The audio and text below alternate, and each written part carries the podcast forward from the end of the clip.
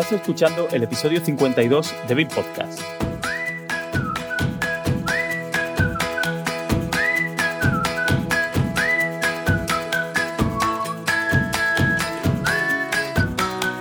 Hoy hablamos de BIM y de GIS, dos acrónimos unidos por la I de información y condenados a entender.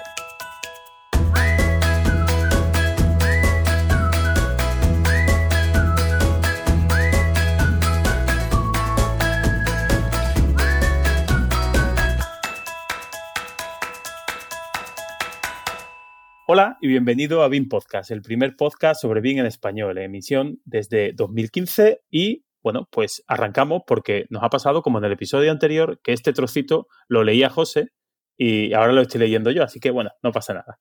Arrancamos. Mi nombre es Javier Sánchez y a mi lado están pues mis compañeros de viaje en estas conversaciones sobre BIM y hoy sobre GIS que compartimos con todos vosotros. Por un lado José Ángel Cánovas y por otro lado Marco Antonio Pizarro. Hola José. Buenos días, tardes, noches, dependiendo de la hora a la que escuches este podcast. Y hola Marco.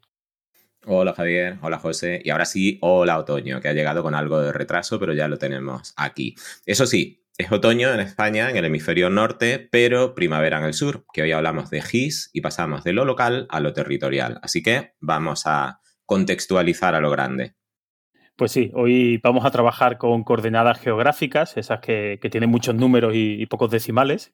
Eh, así que bueno, pues además de presentar, vamos a geolocalizarnos, ¿no? Si usamos coordenadas UTM, pues creo yo que eh, emito desde el uso 30, puede ser. Eh, a Marco lo tenemos en el uso 29 y José, yo no sé, Jin, en qué uso UTM de estos está. Primero, Jin, Ciudad del Tambor. Y aunque a ti tenemos al inicio del uso 30, a mí me pilla cerca del 31, pero sigo compartiendo zona contigo. A Marco es al que tendremos que coordinar espacialmente. Así que, Marco, manifiéstate y geolocalízanos a nuestra invitada de hoy. Pues me temo que la tenemos también en todo el centro del uso 30, así que estando en minoría no tendré más remedio que reproyectarme desde mi 29. Al lío, la preparación de este guion eh, me ha pillado un poco perezoso y puesto que Pedro Ortega, experto en patrimonio digital, publicó en mayo de este año una entrevista con nuestra invitada, fácilmente localizable en LinkedIn y denominada El salto del 2D al 3D en los sistemas de información geográfica, que además de un contenido interesante incluye una presentación, la voy a hacer mía y dice así. Es geógrafa de profesión y entusiasta de su trabajo. Lleva 16 años trabajando como técnico GIS en diferentes proyectos de consultoría en ingeniería de transportes. Y los últimos cinco se ha especializado en el desarrollo de proyectos de integración BIM-GIS. En el 3D encontró renovada su pasión por lo que se considera tremendamente afortunada. Esta presentación efectivamente coincide con lo que se puede leer en su perfil de LinkedIn y simplemente rescato un par de frases. Dice, mi espíritu inquieto me obliga a buscar objetivos estimulantes que saquen de mí lo mejor que una geógrafa puede dar, revelar el conocimiento más profundo escondido en los datos. Y Establecer patrones y descubrir correlaciones entran dentro de los objetivos más estimulantes que un proyecto puede ofrecer para captarme. Ella, aunque ni muchísimo menos es tan mayor como esta frase sugiere, comenzó a hacer mapas con rotuladores y pinturas. Y me da que está encantada de haber guardado esos rotuladores en un cajón para siempre jamás. Enseguida nos dirá si efectivamente es así o no. Laura Martín Forero, muy bienvenida a BIM Podcast. Pues muchas gracias, estoy encantada de participar hoy con vosotros en este podcast. Me parece genial, vamos, maravilloso y estoy encantada de participar. Pues estupendo, Laura. Eh, nosotros siempre nos gusta eh, al principio del todo, pues introducir, eh, aparte de bueno, la magnífica introducción que ha hecho que ha hecho Marco siempre, que siempre le gusta ir bucear por toda la red a ver las referencias que encuentre. Y bueno, también nos gusta ver un poco cómo y por qué muchas veces pues llegan nuestros invitados a este mundillo del BIM, ¿no? Entonces, en tu caso, pues resulta curioso porque te formaste en GIS y, bueno, pues ahora trabajando en INECO, pues te has, evolucionado, ¿no? Hacia técnico BIM GIS y, bueno, aunque vamos a seguir profundizando, ¿no? En temas de eh, profesionales, carreras y demás un poquito más adelante, a modo de presentación rápida, eh, breve, un par de, par de líneas si quieres. Explícanos un poco cómo y por qué un técnico GIS o una técnico GIS añade la muesca del BIN a su revólver y a mí me gustaría decir te manchas más bien los zapatos con, las obras, que, es un poco el tema, el tema BIM. Sí, pues mm, resumiendo, digamos que estaba en el momento justo y en el lugar apropiado, porque Minecos empezaron a crear y desarrollar proyectos piloto de innovación a nivel interno y bueno, pues tuve la suerte de que formé parte de un equipito pequeño, pero grandioso, en donde pudimos dar un poco rienda suelta a ideas locas que teníamos y empezamos a, trabajar. la verdad es que le echamos muchas ganas, experimentamos muchísimo y ahí es donde digamos que se encendió la mecha de, para seguir por esta, por esta vía. Yo ya había oído antes hablar sobre, sobre BIM, ya había, me había documentado, había estado leyendo cosillas que llegaban a mis manos, pero, pero hasta ese momento, pues bueno, era todo como muy teórico y, no nos llegó la oportunidad de remangarnos y de, tirarnos al barro realmente, que fue cuando ahí no lo pasamos bien. Fue duro porque, bueno, ese proyecto piloto y luego los que siguieron, los primeros, digamos, son complicados, pero también fueron, eh, dieron sus frutos y, bueno, sacamos muy buena experiencia en global, digamos. Muy bien, Laura, pues luego hablaremos de alguno de ellos. Hoy eh, tú eres no solo la protagonista, sino la dueña y señora de este capítulo. Así que este capítulo durará lo que tú decidas que dure, pero puesto que la media suele situarse en las dos horas, nos gusta estructurar en tres bloques el contenido, porque además el tema de hoy nos suscita tanto interés que mm, aviso viene cargadito de preguntas, bastante más de las habituales. Así que vamos a tratar de aprovechar eh, bien el tiempo y darle dinamismo. Así que me voy a poner en modo de velocidad 1.5 por y eh, la propuesta de hoy de división en bloques va a ser esta, un primer bloque de GIS sin BIM. Vamos a hablar de la evolución de GIS en los últimos años. Estamos intentando en los últimos programas tratar de obviar el término BIM en este primer bloque y hoy con el GIS yo creo que tenemos excusa para reservarlo hasta el segundo. En el segundo ya sí hablaremos de BIM y GIS, de por qué están condenados a entenderse y cómo lo llevan por el momento. Ahora sí, en este bloque ya abordamos la temática principal del podcast, el BIM de la mano y desde su relación aún en fase de conocimiento mutuo con el GIS, con el que, como tú dices, está condenada a entenderse o condenado a entenderse. Y el bloque 3 lo vamos a dedicar precisamente a esas experiencias profesionales. Vamos a hablar de Gran Canaria, de Costa Rica, de la subbética cordobesa también, porque también es costumbre dejar lo mejor para el final y en tu caso, como persona implicada con los proyectos en los que participas, creo que lo mejor es que nos cuentes cosas de los interesantísimos proyectos en los que has participado. Y antes de cederle el micro a José para que abra fuego, voy a hacer otro anuncio en forma de segunda invitación. Ya pedimos su colaboración en el primer capítulo de BIM His Love Forever, el episodio 33 que grabamos con José Luis Rodríguez Antúnez, al que mandamos un abrazo. Y por la misma razón que entonces, es decir, por tener aquí del lado de los entrevistadores a alguien que sepa de lo que estamos hablando, pues hemos invitado y ya tenemos, calentando entre bastidores, a Alicia Bermejo, técnico GIS. Así que, Alicia, sin demora, salta al campo. Hola, hola a todos y a todas las personas que nos escuchan. Buenos días, tardes, noches, como dice José.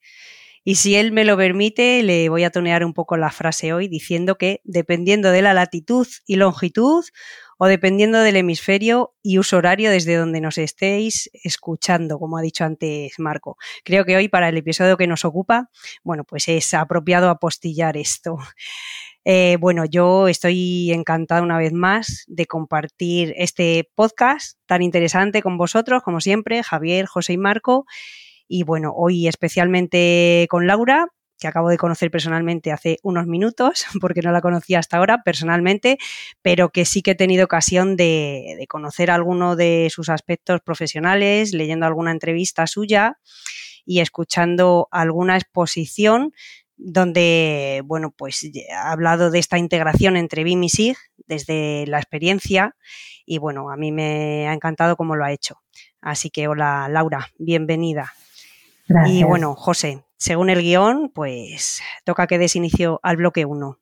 Venga, pues empezamos el bloque 1. Eh, GIS sin BIM. Evolución de GIS en los últimos años. Y como decía el taxista del anuncio de Airtel, poniendo de, manifiesto nuestra vocación de programa para todos los públicos, te vamos a pedir, Laura, empezar con un poco de retrospectiva. Tú empezaste con los rotuladores y viviste el paso del GIS al 2D, al 3D. El BIM, en tanto que metodología que trata de imitar la realidad de la construcción, no puede entenderse en 2D. ¿Cómo definirías, definición para los profanos, el GIS? ¿Cómo funcionaba el GIS en dos dimensiones y qué supuso el paso del 2D al 3D? Bueno, el GIS eh, para mí, bueno, por lo menos cuando me preguntan suelo definirlo como una gran calculadora.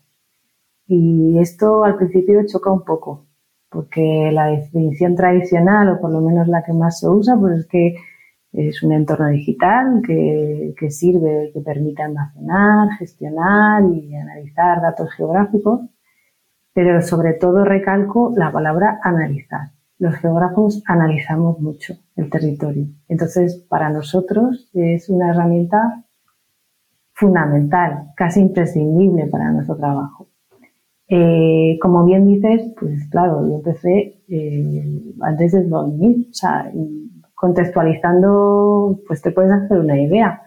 Eh, el GIS se veía ya en la carrera, yo la estudié en Madrid, pero apenas había software, era un software que estaba muy limitado al uso académico y a la investigación. No era un software barato para que pudiéramos tener en casa, ni siquiera los estudiantes. Entonces era, era complicado. Pero luego ya, eh, a partir de los años 2000, 2001, 2002, aquello, bueno, pegó un despegue impresionante. Eh, date cuenta que pasábamos, era la época en la que se empezó a digitalizar. No había datos digitales eh, geográficos. Entonces, ese primer paso, pues claro, supuso el entorno en 2D, que era donde nosotros habitualmente trabajamos los geógrafos, ¿no? Pero claro, luego todo esto ha seguido evolucionando y como bien sabéis también en el mundo BIM, pues lleva una velocidad que a veces nos cuesta seguir, ¿no? en su evolución. Y ya a finales de la primera década, yo ya empiezo en el año 2010-2011 a utilizar los primeros datos en 3D y a utilizar las herramientas que permitían dentro de GIS manejar datos 3D. Y claro, a mí me cambió la perspectiva y la visión. O sea, incorporar la Z, como decimos en el mundillo, y eso te da todavía muchas más posibilidades y un potencial con el que antes contabas, pero como de refilón, ¿no? Y, para mí ha sido, un, vamos, un cambio en mi carrera prácticamente. Pues yo personalmente, eh, realmente este cambio, te diría ya un poco haciendo casi más retrospectiva, claro, yo no tenía sinceramente ni idea hasta hace no tanto de qué era esto del GIS, el SIG o como lo quisiéramos poner el acrónimo, ¿no?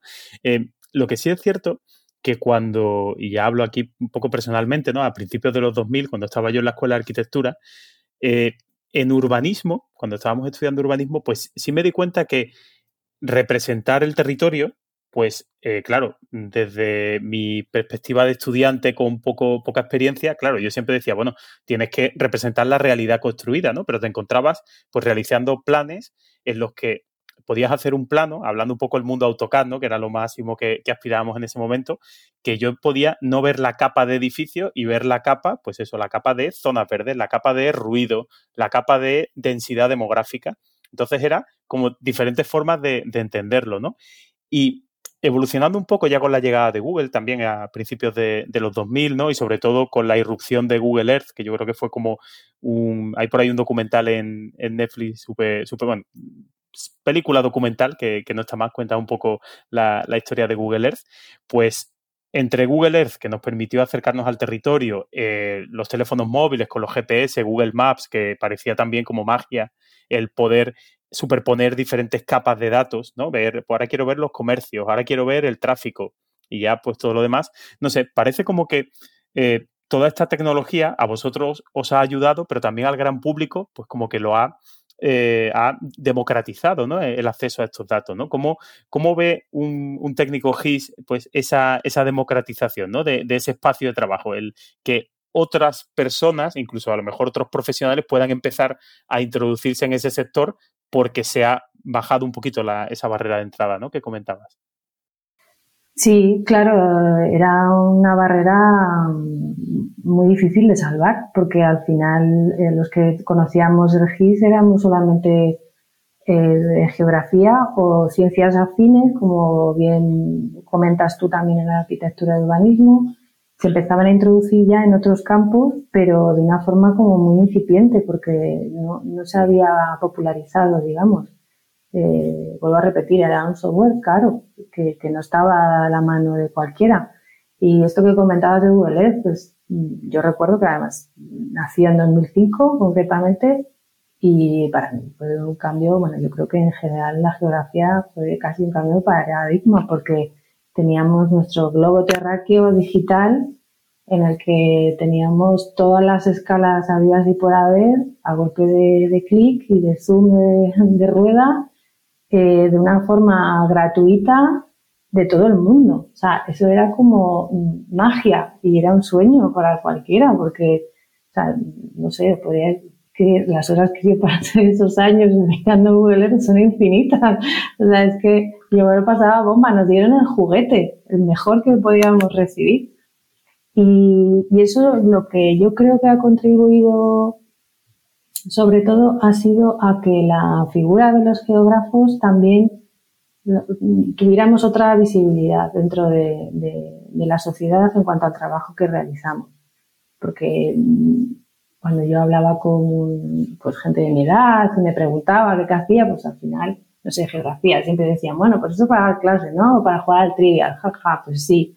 Pero también servimos para, para muchas cosas y como decía antes, sobre todo para analizar el territorio, que es sobre lo que nosotros nos especializamos al final. Y todas estas herramientas digitales, por lo que hace es que nos ponía, nos ponía el turbo, nos ponía, vamos, a, experimentar de todo y en cualquier temática. Y, eso contribuyó también a que al tenerlo accesible y que lo manejara cualquiera ya no en un GPS del coche, sino, pues eso, como decimos en Google Earth, en Street View, en Dart, pues la gente ha empezado a interiorizar conceptos en su día a día, que eso también nos ha ayudado a, a que se nos entienda mejor, yo creo. Y eh, no solamente está accesible a cualquiera, como estabas diciendo, sino que la rueda desde ese 2005, podemos pensar, no ha parado. Y una consecuencia o demostración de esa democratización es la gran cantidad de portales de datos abiertos, eh, accesibles, de, de, portales o de geoportales, desde donde efectivamente cualquiera puede consultar o descargar datos de grandísima calidad, ¿verdad? Cuéntanos, em, em, pasamos de 2005 a 2023, ¿qué puede hacer eh, un profano, ese profano al que antes se refería José, con esa información? Y recomiéndanos un par de portales que a ti te resulten particularmente recomendables. Mm, bien, bueno, yo antes que nada también quería decir que eh, ya no solamente los avances tecnológicos es lo que ha permitido que, que haya todo este volumen de la data, ¿no? Que se llama ahora en los geoportales, sino también que ha habido una directiva europea y, luego una transposición de esa directiva al ordenamiento jurídico español que ha permitido con una ley eh, en España concretar el, la organización de estos geoportales y todo lo que es la infraestructura de los datos espaciales, ¿vale? Porque creo que eso nos da como mucho respaldo a la hora de, saber identificar las fuentes, que eso es algo que hay que tener muy en cuenta, de quién te está sirviendo el dato, cuál es la, fecha de ese dato, cuándo se ha producido, todo aquello que se denominan los metadatos, los datos de los metadatos, que también es muy importante, para tener datos de calidad, que es con los que vamos a trabajar. Datos puede haber de muchos tipos y de muchas clases, Pero al final nosotros en, proyectos de ingeniería, proyectos de, infraestructuras, necesitamos siempre utilizar en, la, mejor, en lo mejor de los casos fuentes fiables y, y que estén al alcance, ¿no? Que cuanto más baratos, mejor, evidentemente. Claro, hay, que eh, distinguir entre el uso lúdico y el, profesional, claro. Mm. Eso es. Yo en este sentido, pues, principal, el geoportal del IGN. esa es la, digamos, la espina dorsal de esta organización de geoportales. Y también en paralelo la, la podéis visitar también, que es la web de la Infraestructura de Datos Espaciales de España, donde se recogen todos aquellos IDE, todos más en otra escala eh, más local, incluso eh, como pues a nivel de región y de otros organismos que, que todo más que se incluyen en la Administración General del Estado y otras administraciones que también están incluidas ahí y se pueden visitar. Principalmente el IGN, como digo. Y luego, en particular, pues por mi trayectoria reciente en Gran Canaria, pues el visor de GraphCan, de la IDE Canaria, que, que, bueno, pues que es muy completo, tiene muchísima información, buenísima, y lo he manejado muchísimo últimamente. Muy bien, pues dejaremos o intentaremos dejar referencias en las notas del programa. Oye, y recientemente has participado en el foro Acciona, yo creo que hace un par de semanas o tres, y ahí has coincidido con la gente de AMB, Área Metropolitana de Barcelona. Por ahí estaban María Durán y Olga Meliz, amigas del programa. Ellas estuvieron presentando las eh, fantásticas funcionalidades que tiene este portal, que además creo que ganó el premio a la conferencia invitada. Y su ponencia presentaba el, el, IFC del territorio del área metropolitana de Barcelona, nada más y nada menos. ¿Qué te parece a ti este portal? A mí, vamos, lo he usado poco porque desgraciadamente no tenemos muchos proyectos en Barcelona, que desde aquí, pues hoy hago un llamamiento, aprovecho mi momento de publicidad. Eh, pero sí, estamos en contacto y de hecho eh, colaboramos cuando lo lanzaron, en la, la, fase beta de, de estos IFCs, pues en INECO nos pusimos enseguida a testearlos con todos los software que tenemos gracias a mis compañeros también, que son los que son especialistas de BIM realmente. Y les hicimos un testeo y les hemos colaborado en ver cómo integrarlo, cómo interoperar con él y, y la verdad es que han salido un hilo de comunicación muy agradable y colaboramos, que al final es lo que se trata, compartir y vivir. Nos gustó mucho. Y, y luego aparte que, que, bueno, mm, es un hito. Eh, en, mis últimos años yo me he centrado en la dirección de, de BIM a GIS, pero ellos están haciendo la inversa. Están llevando la topografía a BIM, que, que bueno, que eso también es, es digno de alabar.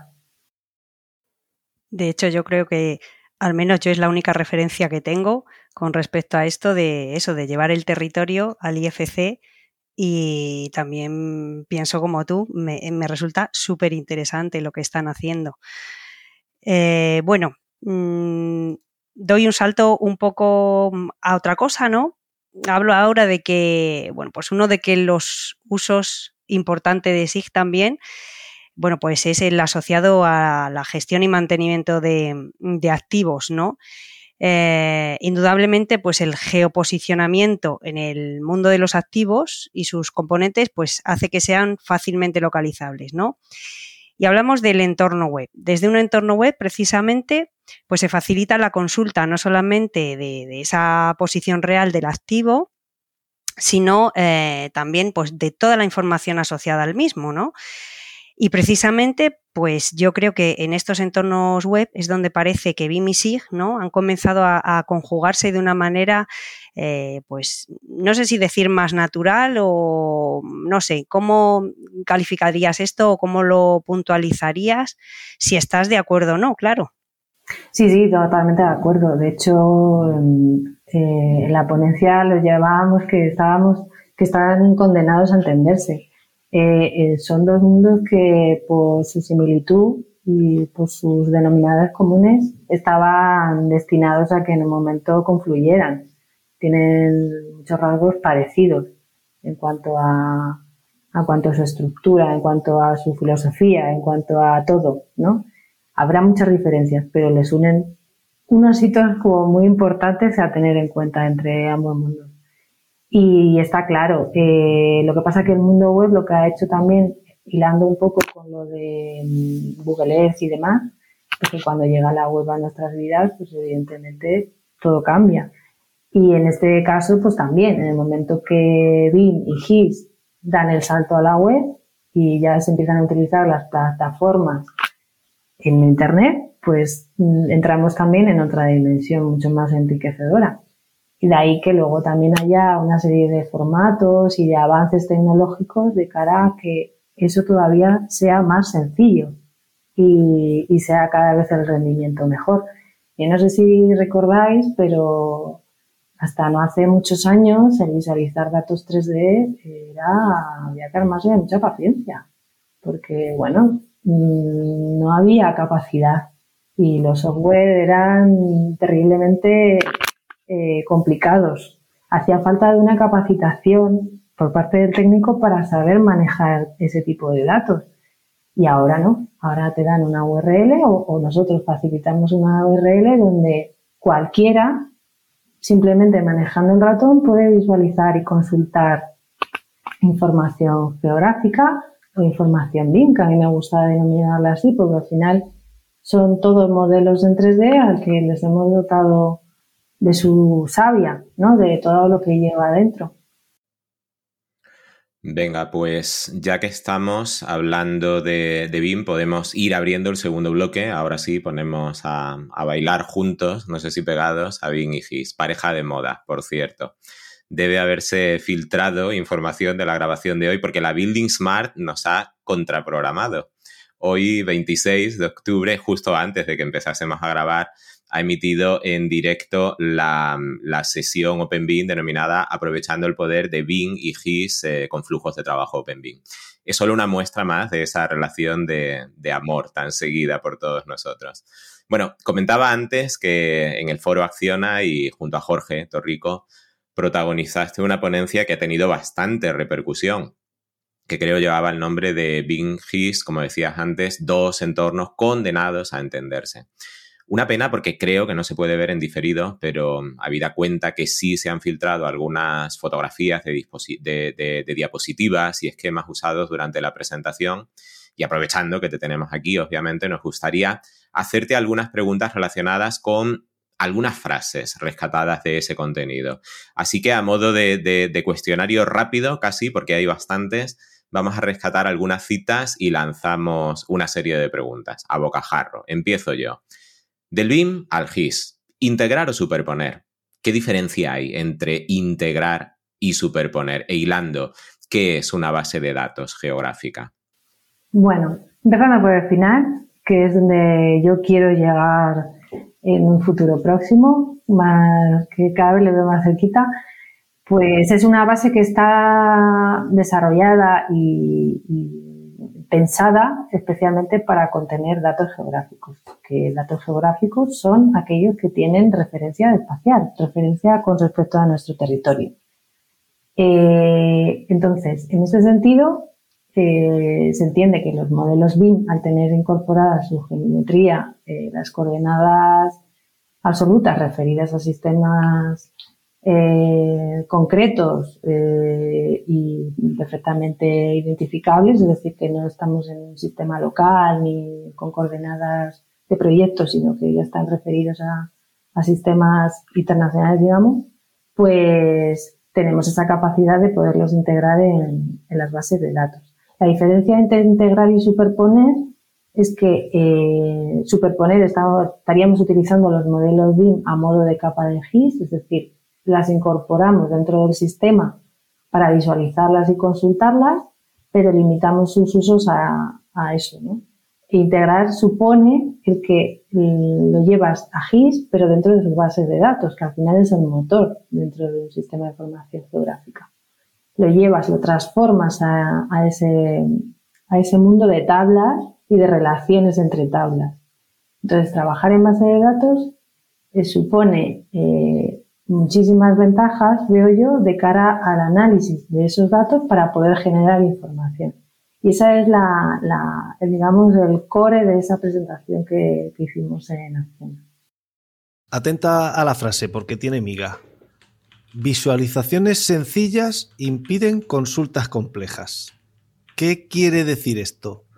¿Que todo lo que vaya en la, dirección de una sencilla interpretación compromete el rigor o la cantidad de información?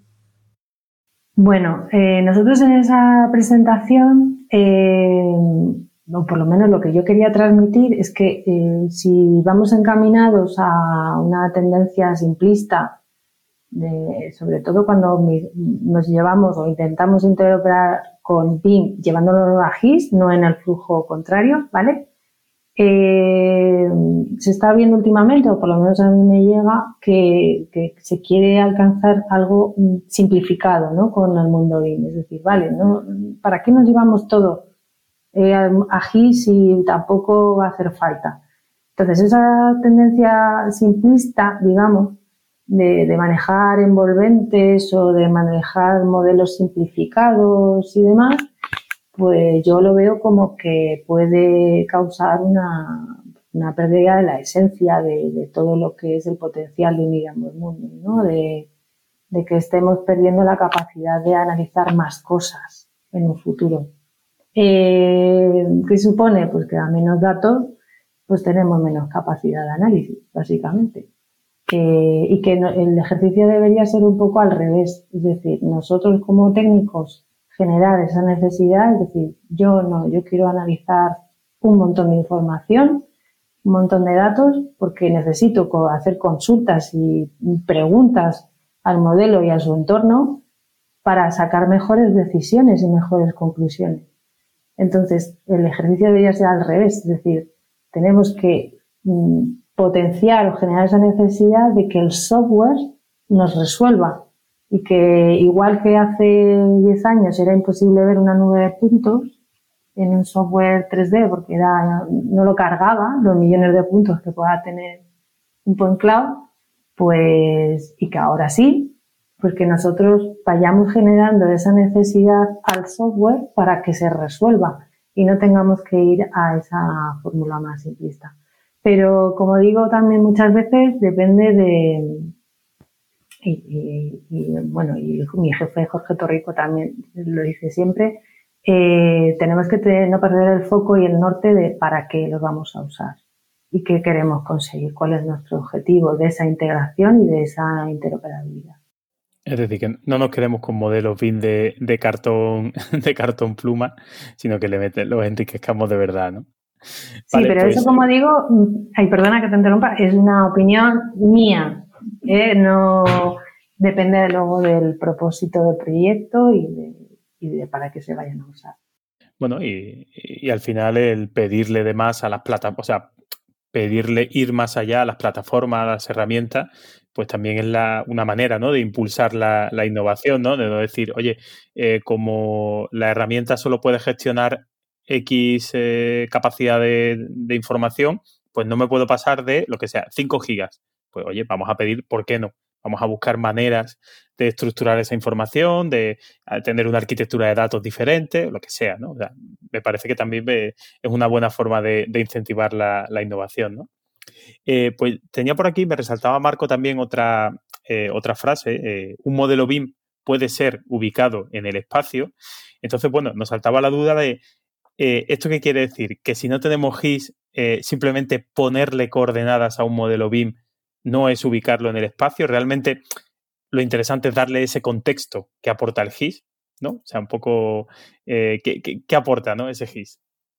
Yo hago alguna vez la broma de, no sé si os acordáis del, spot este de cueces enriqueces, ¿no?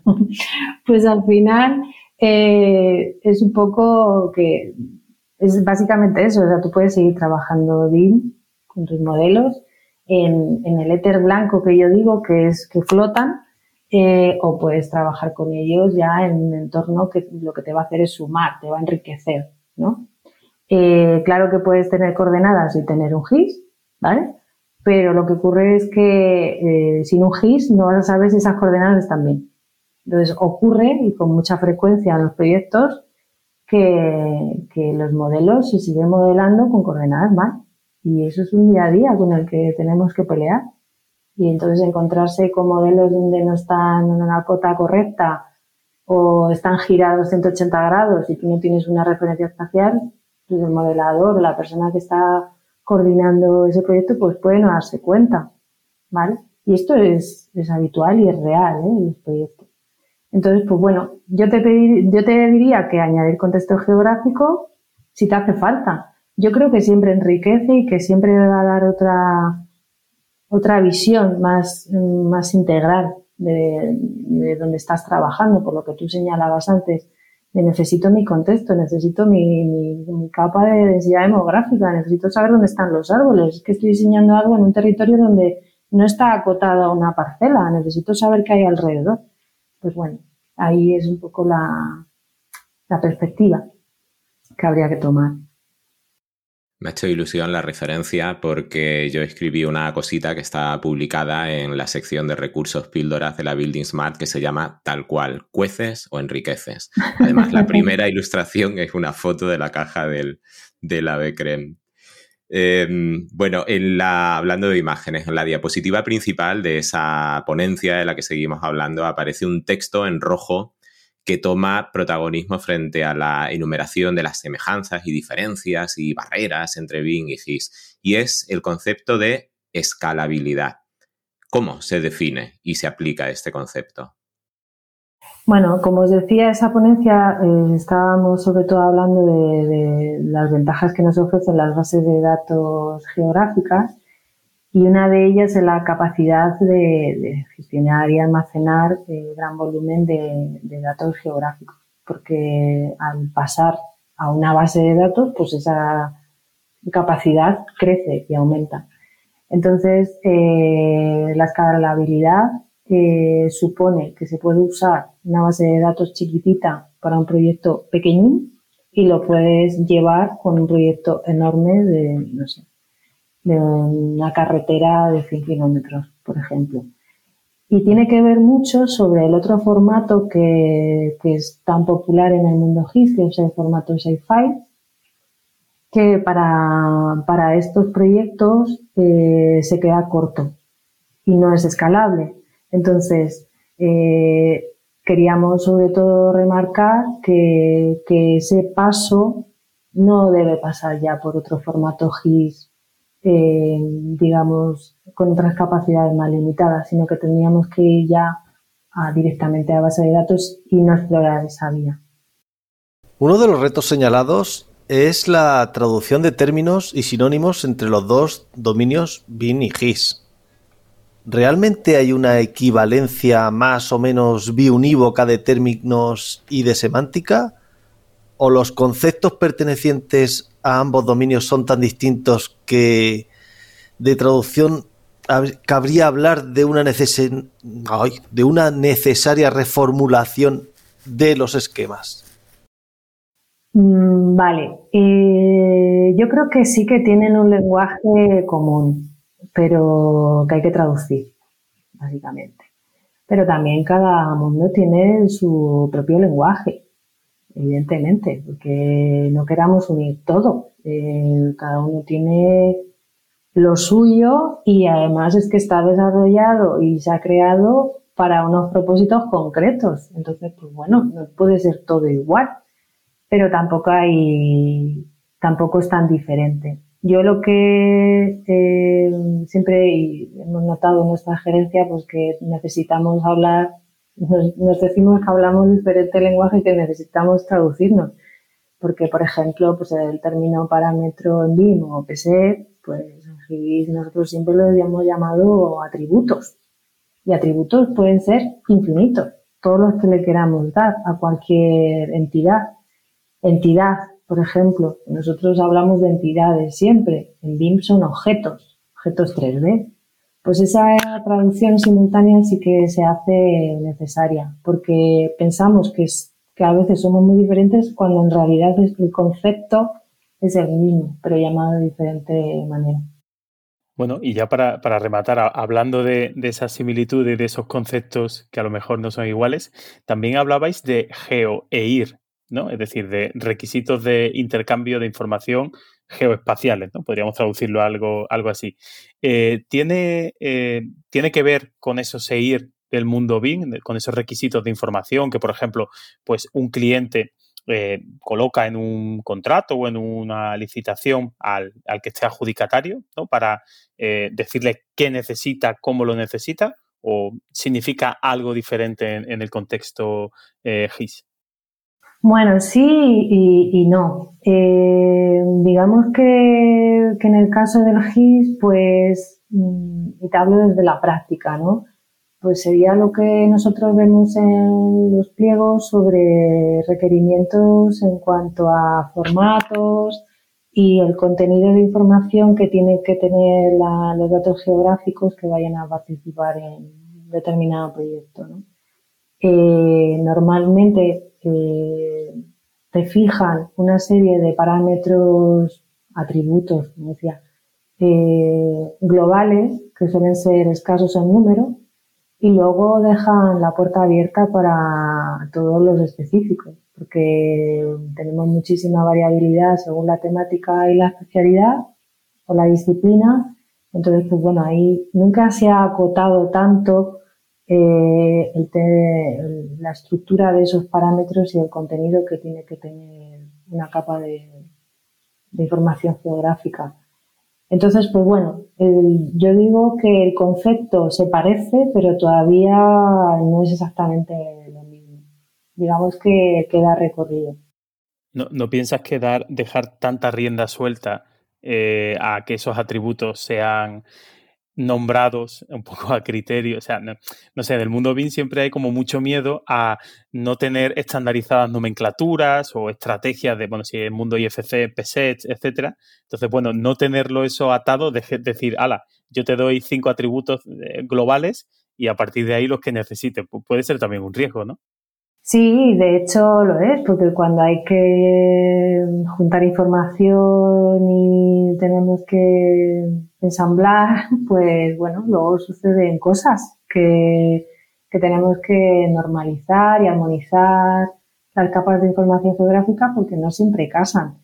Pero es algo como que lo tenemos ya muy integrado y muy interiorizado en nuestro trabajo que, que cada, cada disciplina y cada especialidad necesita sus atributos específicos y, y no tienen por qué ser todos iguales. Es más, te diré, eh, hay una parte del mundo BIM que a mí me parece como demasiado cerrada, que es el hecho de que los modelos se vean como fotos fijas.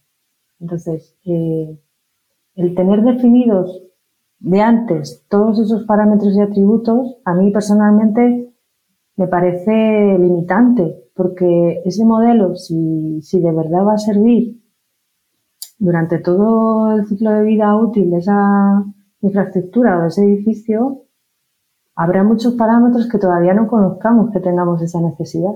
Entonces, eh, debería ser un poco más abierto en el sentido de ir incorporando más información a lo largo de esa vida útil. Porque no, no puedo, creo que eh, nos falla eh, el hecho de querer preestablecer todo a nivel de parámetros. ¿eh? Y ojo que cuando ya entramos a nivel de parámetros, el mundo BIM se, hace muy complicado.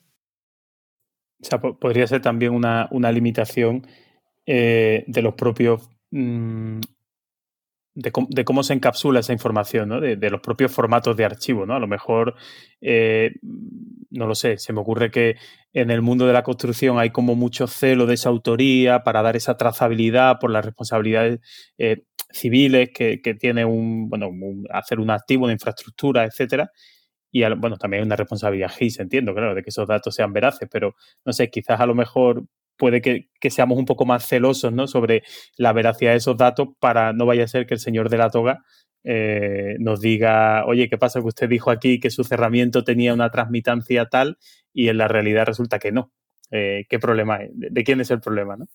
Sí, además hay un problema de responsabilidad, como bien señalas, y hay un problema, bueno, problema. ahí eh, un factor muy a tener en cuenta que es el dinero, la rentabilidad económica. Entonces, pues bueno, mm, si los modelos BIM al final el objetivo es seguir eh, a nivel presupuestario eh, una construcción, una edificación, una obra, pues claro, eh, interesa que esos parámetros estén muy acotados y muy definidos para que luego mm, haya una correspondencia a nivel presupuestario, en fin, todo esto que ya conocemos. Y evidentemente es así y debe serlo. Pero ahí es donde digo que cada uno tiene que seguir siendo diferente, ¿no? Eh, nosotros en GIS, como no tenemos, eh, digamos, esas obligaciones, entre comillas, pues, bueno, nos podemos permitir ciertas ventajas en ese sentido de que podemos ir incorporando parámetros a medida de que se vayan necesitando o, vayan a ser útiles. También por el hecho de que al trabajar en base de datos, el generar parámetros o atributos nuevos es relativamente sencillo, no tanto como ahora en el mundo BIM. Laura, a colación de, esto que está surgiendo ahora en, el comentario de la normalización, eh, eh, tengo entendido ¿no? que, has tenido la fortuna de, participar en la primera reunión del Subcomité Nacional sobre intercambio de información entre BIM y SIG, creado por AENOR, ¿no? el llamado CTN 332-SC2, que creo que es el nombre, ¿no? Sí. Eh, ¿Qué nos puedes contar de esta reunión? que seguramente ha sido muy interesante. ¿Cuáles son los objetivos de este subcomité y en qué se está trabajando ahora mismo. Pues de momento estamos empezando, tampoco puedo contar mucho. Eh, primero organizar personas y cuadrar agendas, que ya eso ya es complicado. O sea, que ya solamente la organización supone un trabajo en sí mismo. Y bueno, una vez que se ha conformado este subcomité, pues se ha organizado un subgrupo de trabajo en el que yo también estoy participando, en el que a modo de reuniones y coloquios muy interesantes, pues vamos a ir generando un documento donde vamos a ir concretando objetivos a los que queremos llegar, eh, el alcance, pues, dónde van a, vamos a encontrar nuestros límites, por ejemplo. Eh, también una revisión del estado del arte, tipos de proyectos reales que se hayan llevado a cabo. Y entonces un poco estamos en esa fase primigenia, digamos. No, no puedo contar mucho más. Claro, bueno, tomando también como referencia, supongo ya las experiencias que se han ido desarrollando de los proyectos en los que ya se ha ido integrando BIMISIG, ¿no? Os apoyaréis tampoco un poco, o sea, también un poco en eso para ver qué limitaciones ha habido, dónde se podría mejorar y muy eso es. desde luego esto. No, que justo es eso, que mm, son reuniones en las que sobre todo se busca diálogo para concretar acciones y que, bueno, al final somos muchos especialistas que cada uno pues tiene su opinión, tiene su bagaje, y bueno, pues hay que hablar mucho para llegar a buen puerto y tomar, tener buenas conclusiones. Entonces, pues bueno, eso lleva, lleva un tiempo y un ritmo que es diferente a como el que podamos llevar en un proyecto de ejecución normal. Pues esto me viene muy bien porque tiene mucho que ver con uno de los requisitos que establece el recién estrenado Plan BIM de la Administración General del Estado, que dice que una vez finalice un contrato cuya gestión de la información se haya realizado con BIM, el órgano de contratación enviará las envolventes del modelo BIM, así como las modificaciones que se hayan realizado en el territorio del perímetro de actuación, al Instituto Geográfico Nacional, para su inclusión en las bases digitales de geoinformación nacionales del Sistema Cartográfico Nacional. No sé si la Administración General del Estado tiene idea de cómo controlar esto.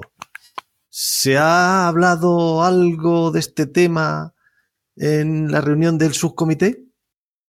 Eh, en concreto se ha hablado de diferentes líneas de trabajo, no solamente esta, pero sí está ahí en, en la mente de todos, porque al final es un requerimiento que habrá que cumplir y que la administración deberá de resolver en la medida de que se vayan realizando proyectos y se vaya llevando a cabo un avance en la, en la ejecución de, bueno, de este plan, ¿no? Y, y al final es un objetivo que, que, habrá que cumplir.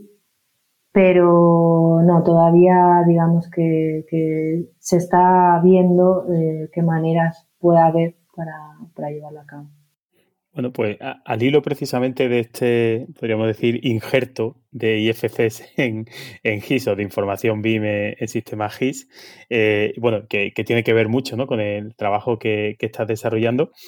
También cabe mencionar que Building Smart Internacional y Geospatial Work, que es, pues, como podríamos decir, ¿no? una entidad más o menos prima hermana, similar ¿no? en, en el mundo de la tecnología geoespacial, pues firmaron un memorándum de entendimiento, un MOU, el, hace, hace unos meses, el verano pasado, para promover precisamente este entendimiento, ¿no? Basado en estándares abiertos entre estas comunidades BIM y estas comunidades eh, GIS, ¿no?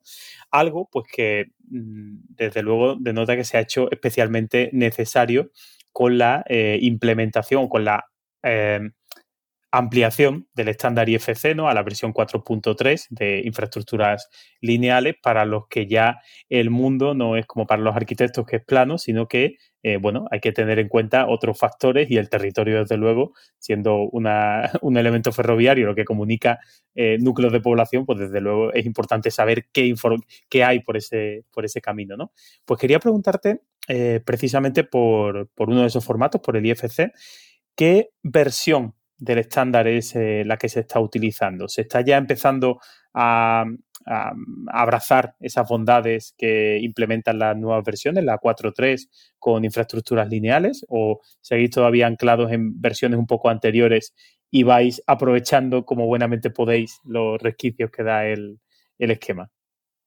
Pues tenemos un poco de todo. Sí que ya estamos viendo cada vez más la versión 4.3 pero hay de, todas, te podría decir, porque, bueno, sigue habiendo una inercia de, versiones anteriores que, bueno, que al final el software también te, te condiciona, porque los nuevos esquemas, luego en interoperabilidad, pues hay veces que te puedes encontrar que no esté funcionando del todo bien.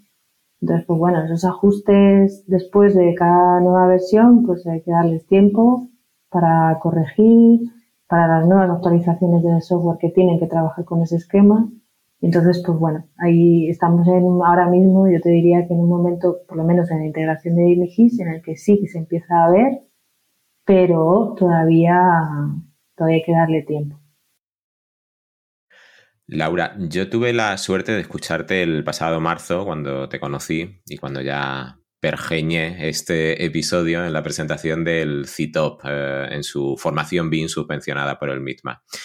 Tomé apuntes del desarrollo de proyectos como el de la línea ferroviaria de Gran Canaria, del que más tarde hablaremos, y me gustaría que, grosso modo, nos recordases ese proceso, desde la generación de los modelos IFC hasta la publicación de la información, entre comillas, mergeada, luego te preguntaremos sobre este término en un entorno web. Y lo vamos a hacer de nuevo lanzando algunas preguntas así rápidas, casi tipo test. De forma simplista, eh, podríamos decir que el proceso comienza con la creación de modelos IFC, además con muy diversos orígenes para las distintas disciplinas. En vuestro caso, pues creo recordar que utilizabais eh, Revit eh, para, para, estructura o edificación, Istram para trazados lineales y LeapFrog para geotecnia, que por lo que veo permite integrar incluso datos geológicos o geotécnicos con el resto de modelos 3D. ¿El modelo federado final incluye esa información eh, de geotecnia en, archivos adaptados al estándar IFC? ¿Qué aportan estos modelos? Que estoy pensando que esta eh, pregunta la debía haber lanzado Alicia, que es, eh, que es la geóloga. Pero bueno, cuéntanos.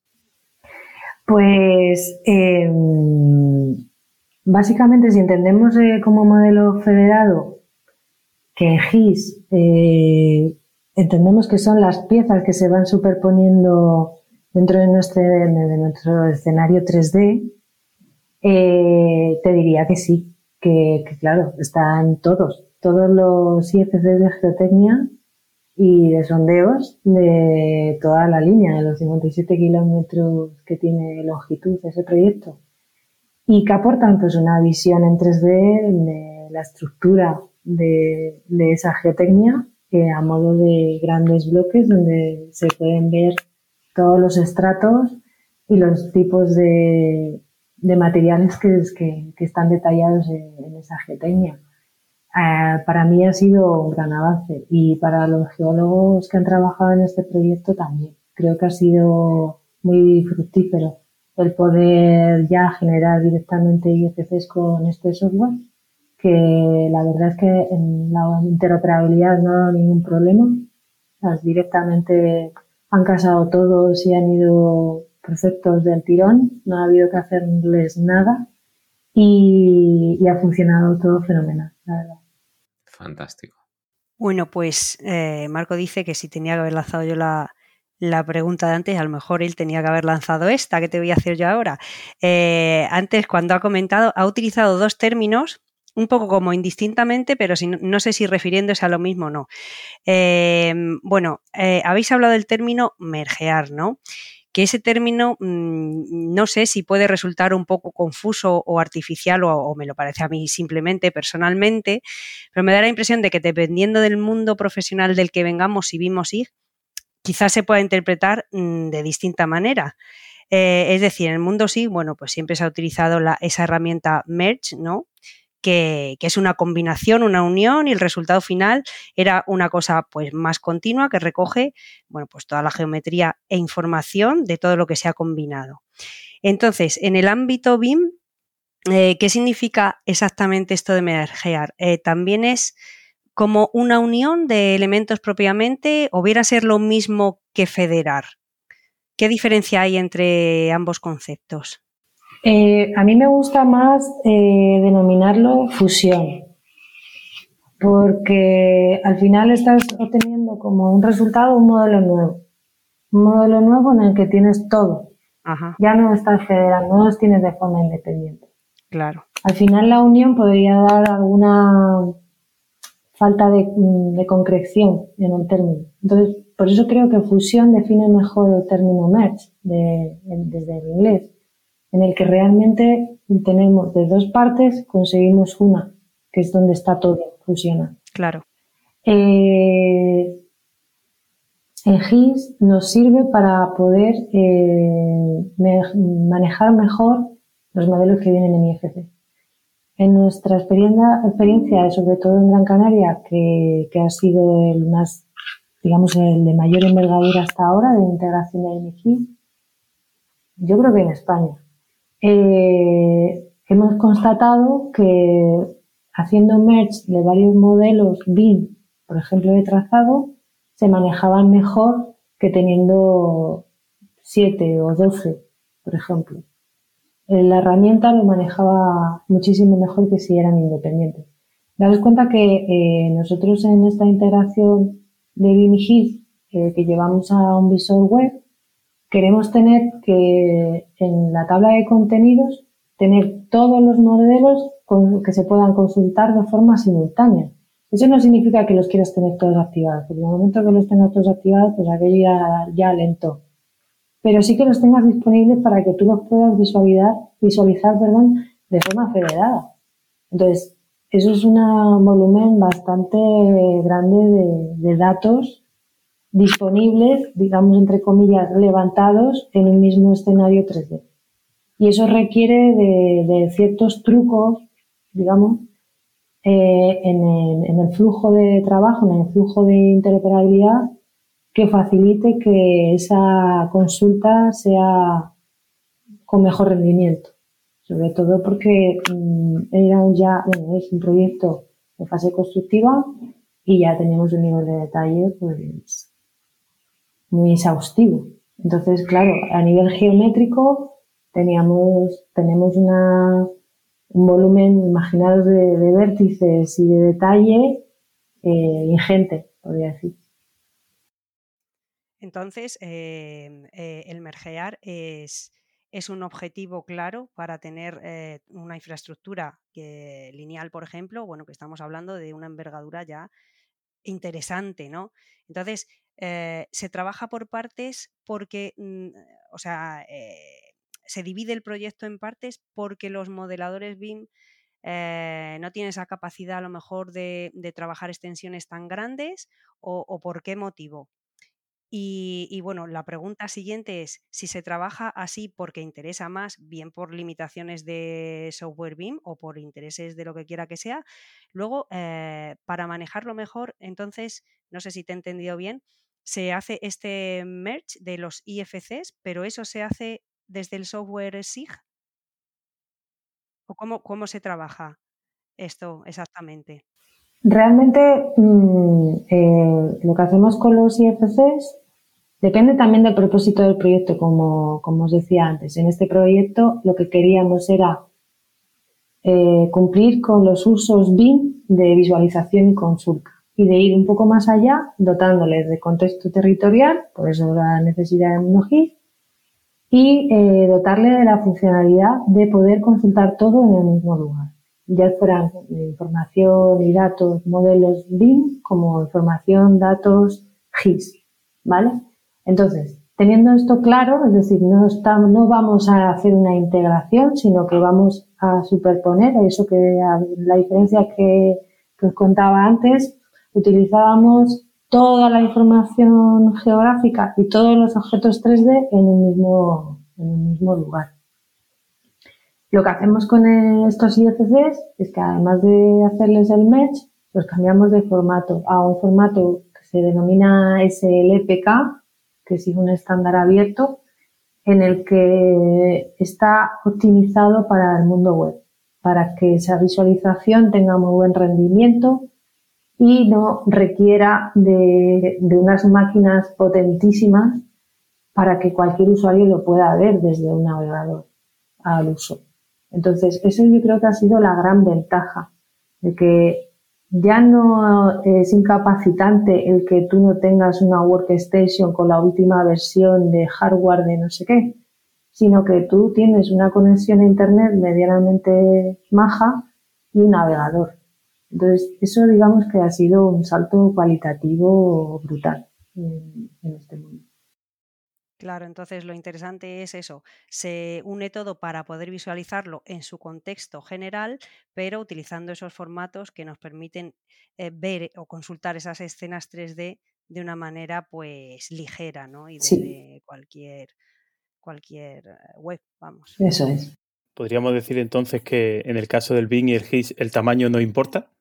Se está desarrollando tecnología para poder precisamente eh, eso, pues eh, esas coordenadas grandes, esas capas que estaba leyendo, porque Marco me tenía aquí apuntado algunos dominios, ¿no? Alguna eh, disciplina, vamos a decir, por adaptarlo, y, me hacía mucha gracia porque es que de la mitad no me enteraba.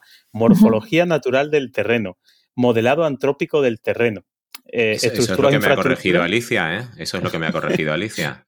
He corregido un término, pero es que a veces era un poco barroco y entonces las preguntas nos perdemos en ellas. A veces dice nada más. Dice que a veces nada más. Por eso, ¿no? Estaba viendo, había algunas cosas que sí, ¿no? Eh, que sí, protección ambiental, riesgo de inundación, pero me ha hecho gracia lo de modelado antrópico del terreno y morfología natural. me, ha parecido una cosa bonita para decir estado actual y estado reformado, que es lo que decimos en el mundo de la construcción, no, no tan... Bueno, pues ese barroquismo es de Alicia. Totalmente. Bueno, pero al final, ¿qué es el modelo antrópico?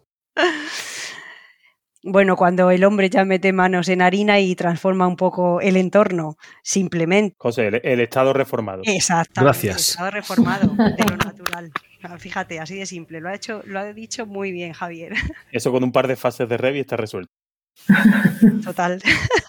Pues sí, bueno, entonces eh, es cierto que ha habido un gran avance, ¿no? Porque desde luego requiere, ¿no? Gestionar todos esos datos, darle un canal de datos constante, pues hombre, yo imaginaba que si Google lo puede hacer con su Google Earth o su Google Maps, pues imagino que por muy mal que los técnicos hagamos nuestros modelos, pues siempre habrá eh, algún técnico de, otra rama que nos lo arregle, ¿no? O sea que en este caso podemos decir que está más o menos resuelta o, se va resolviendo esas limitaciones, ¿no? Sí, es así. Poco a poco se van resolviendo. De hecho, este formato es LPK, que bueno, que no voy a explicar es como muy complejo a nivel informático y yo tampoco tengo esa capacidad de explicarlo bien, pero funciona muy parecido a lo que hace Google desde el año 2005, que es va cogiendo y te va ofreciendo más detalle la visualización según la extensión y el zoom y el nivel de zoom que tú hagas.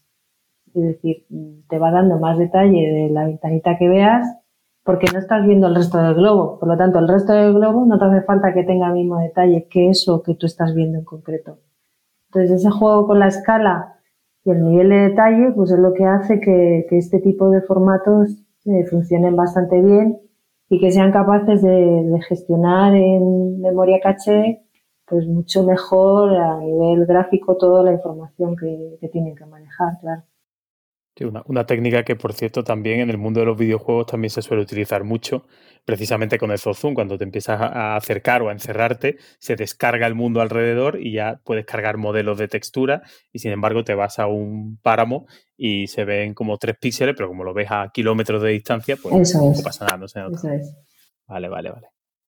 Eso creo que salía, por cierto, ¿eh? en, la, serie esta que os recomiendo. Lo, voy a poner en, las notas del episodio, que no me acordaba del nombre. La, eh, se llamaba The, Billion Dollar Code, el código de los mil millones, ¿no? si lo traducimos, pues eran billones anglosajones, y hablaba precisamente que una de las de los hitos que conseguían hacer era ese stream progresivo de datos o esa carga progresiva de datos.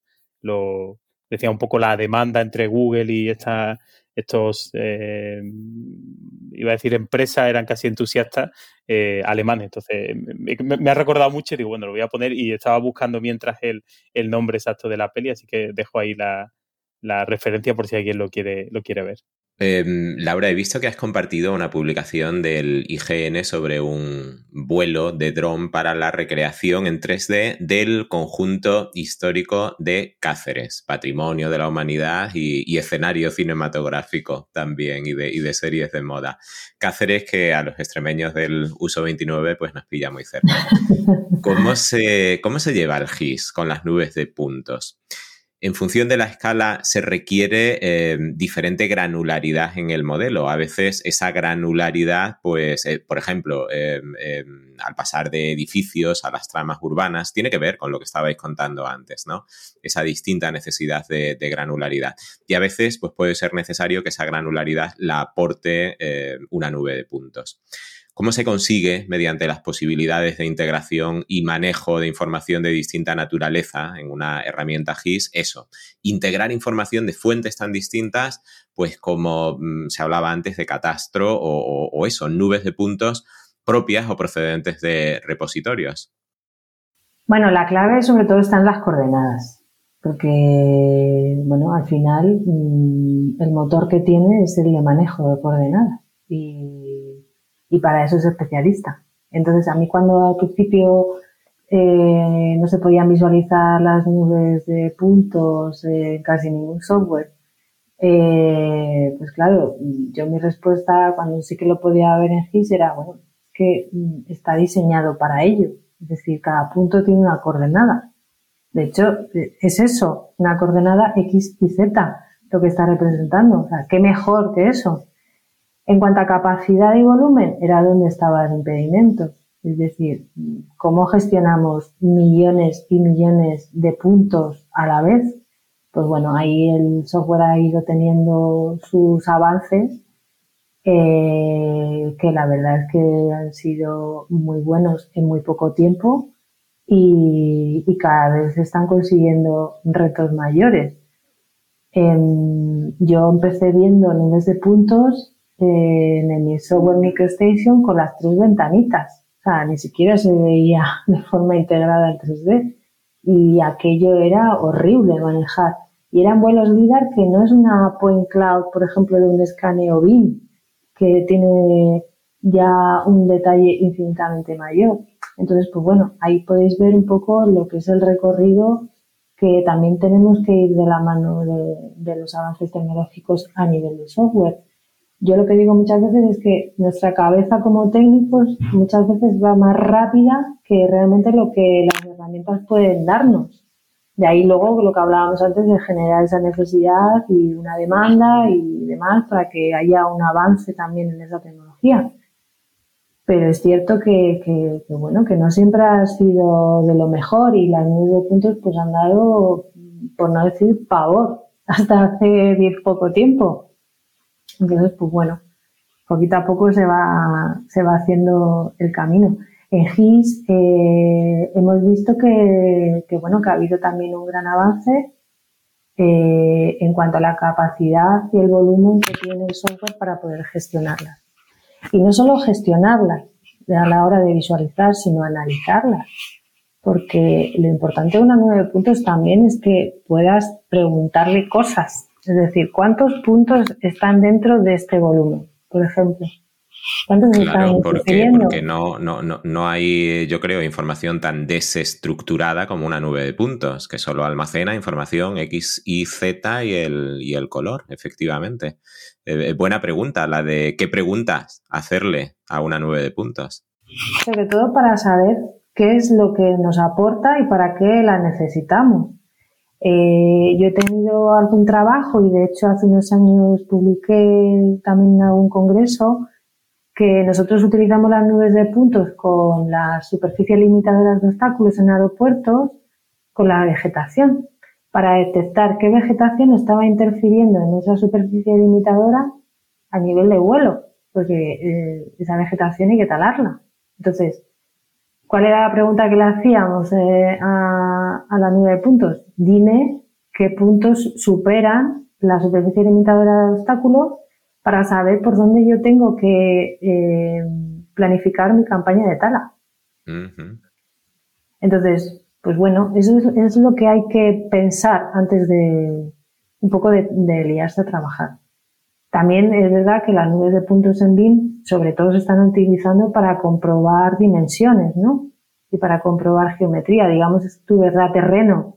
Es donde tú chequeas tu modelo para que realmente sea como tiene que ser en un estado real, no el futuro, ¿vale? Eh, cuando se hacen escaneos.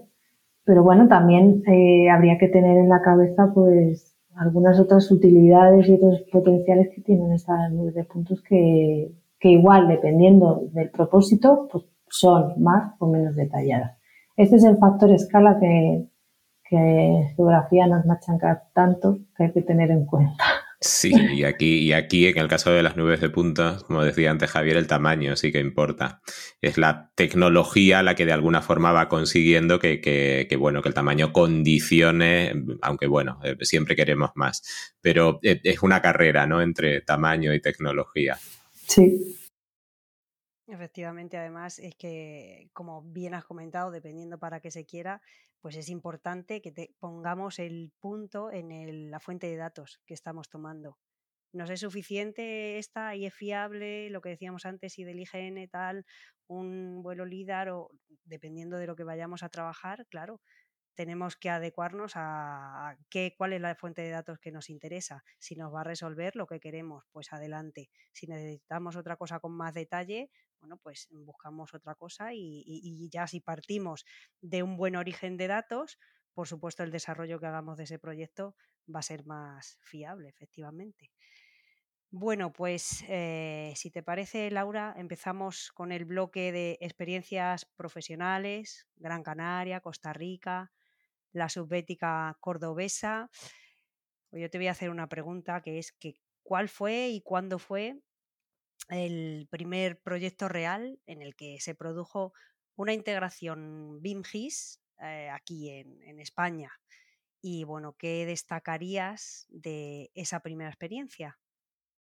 Pues en, mi caso, eh, como os comentaba al principio, que provengo de, de un proyecto de innovación que, que dio sus frutos, pues mm, tuve la gran suerte de que eh, después de ese proyecto piloto tuvimos la oportunidad de aplicarlo ya sobre, sobre un proyecto real y, y enfangarnos en, ya en la realidad más, más pura.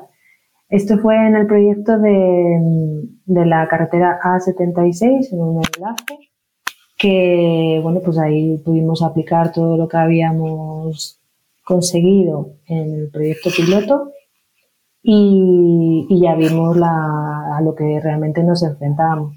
En aquel momento eh, todavía el, software que nosotros manejamos en, en INECO, bueno, manejamos muchos, pero sobre todo para la interoperabilidad de INEGIS, que es ARGIS, no leía directamente IFCs. Entonces teníamos que utilizar otro software secundario para hacer, eh, digamos, la transformación y bueno, era bastante complicado.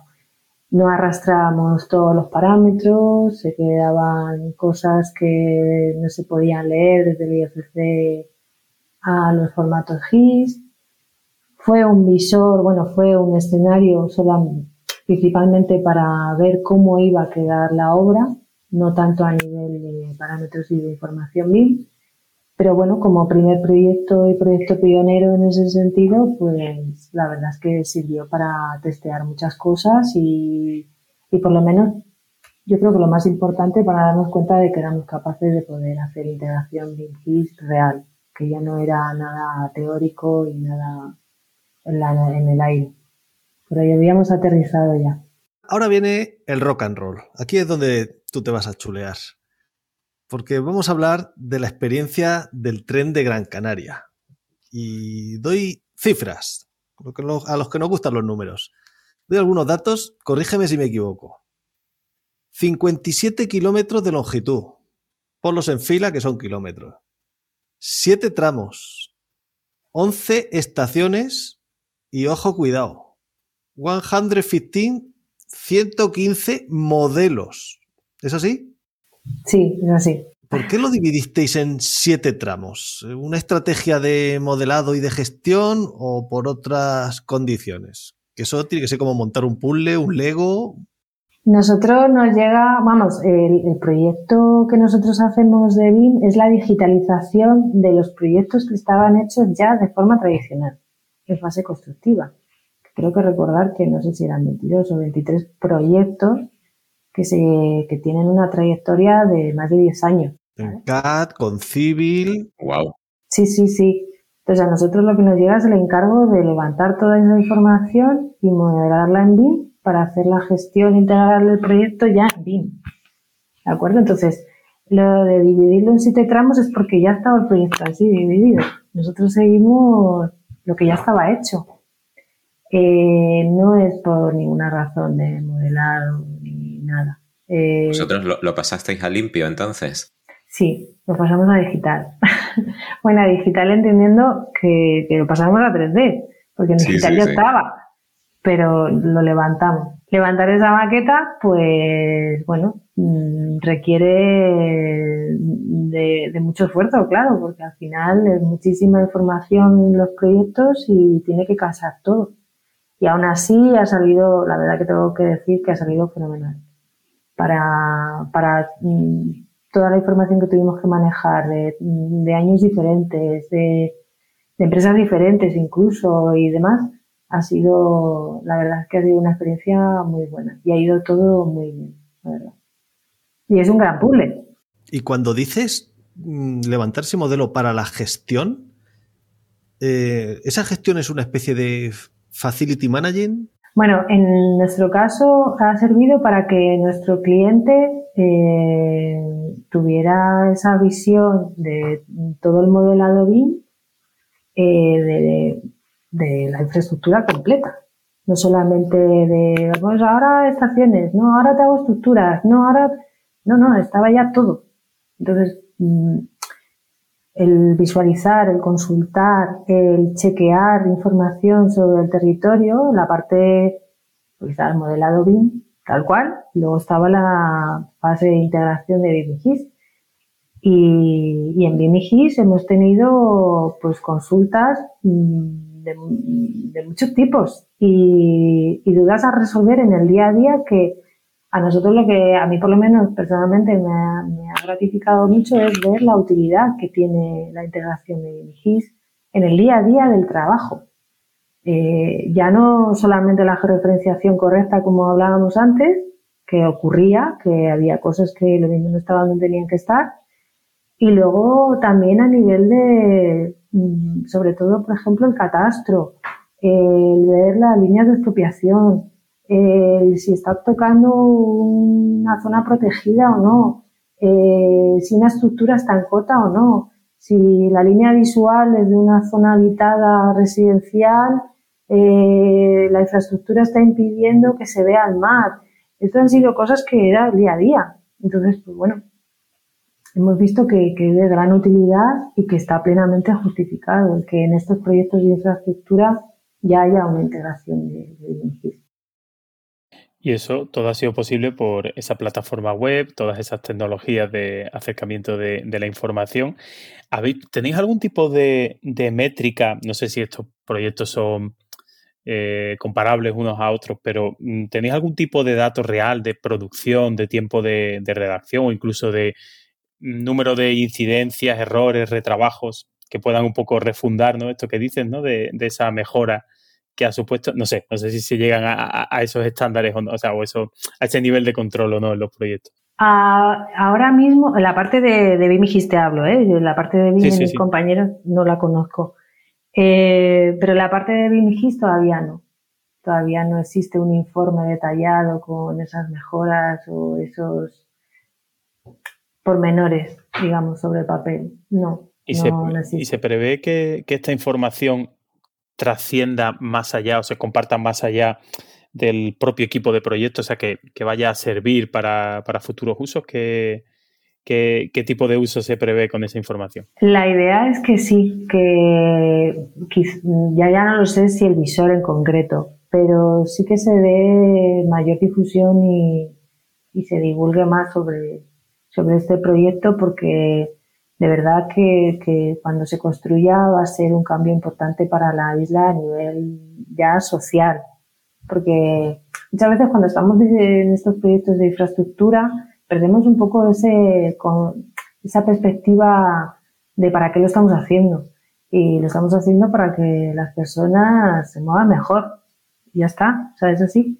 Entonces, eh, si una persona, un ciudadano a pie, cualquier usuario, lo puede visualizar en, una, en un navegador eh, y lo entiende, está generando confianza.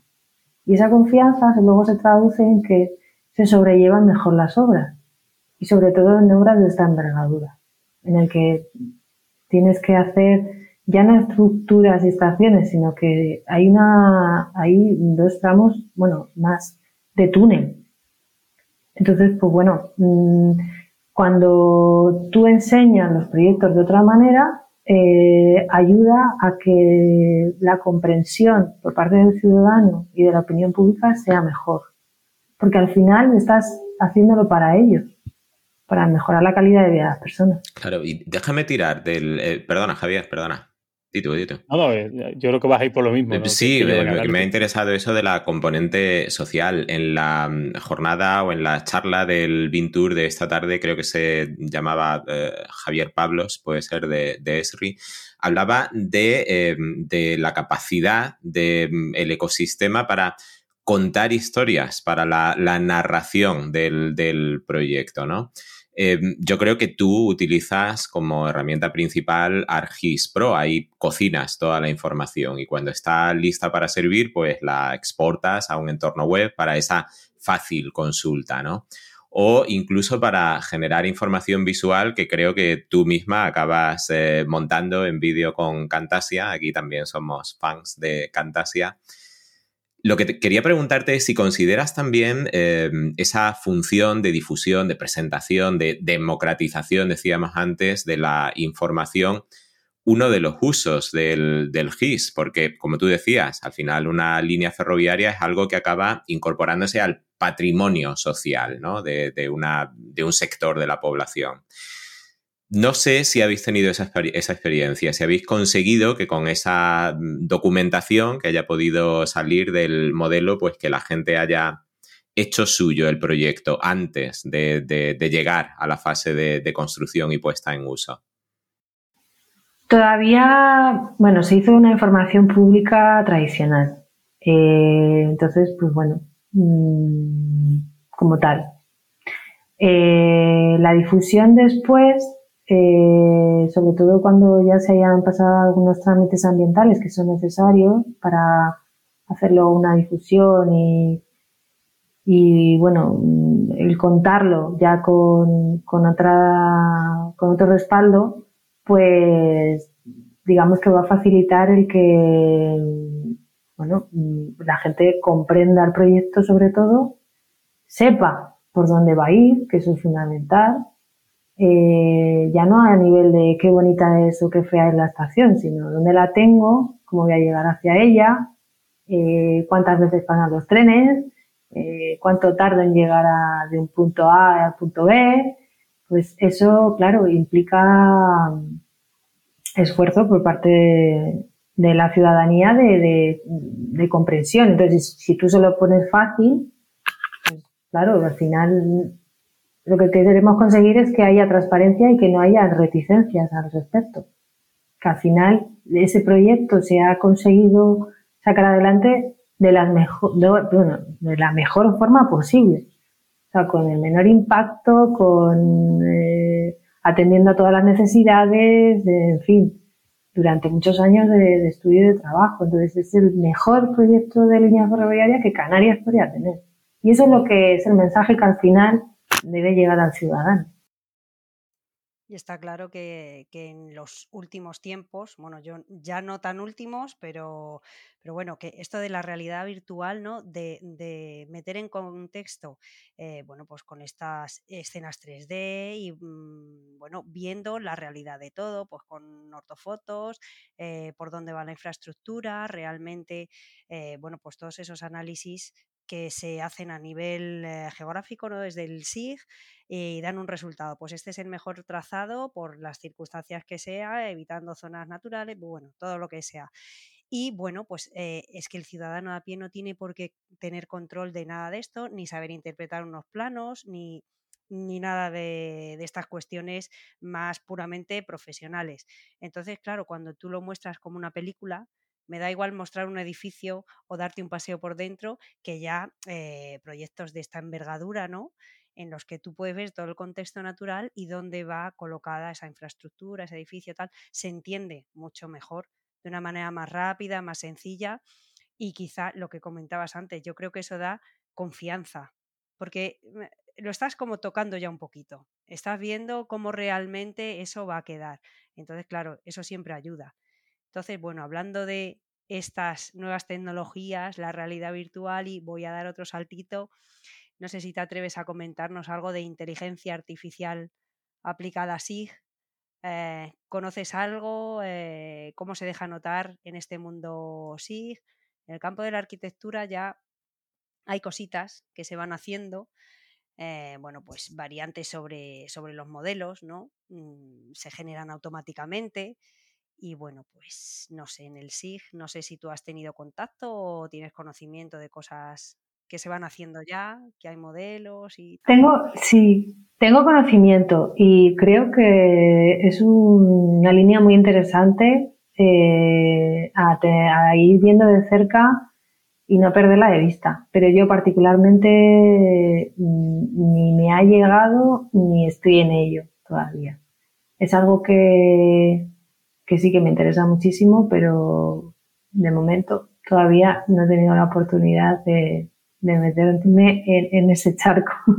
he metido en otros, pero en ese todavía no. También hay que testear bastante para ver los resultados. Y hay que tener tiempo. Sí, sí, hay que tener tiempo, tiempo. Y hay veces que, bueno, pues que el trabajo diario nos come y, y bueno, pues no siempre se tiene la disposición para poder meterse de verdad.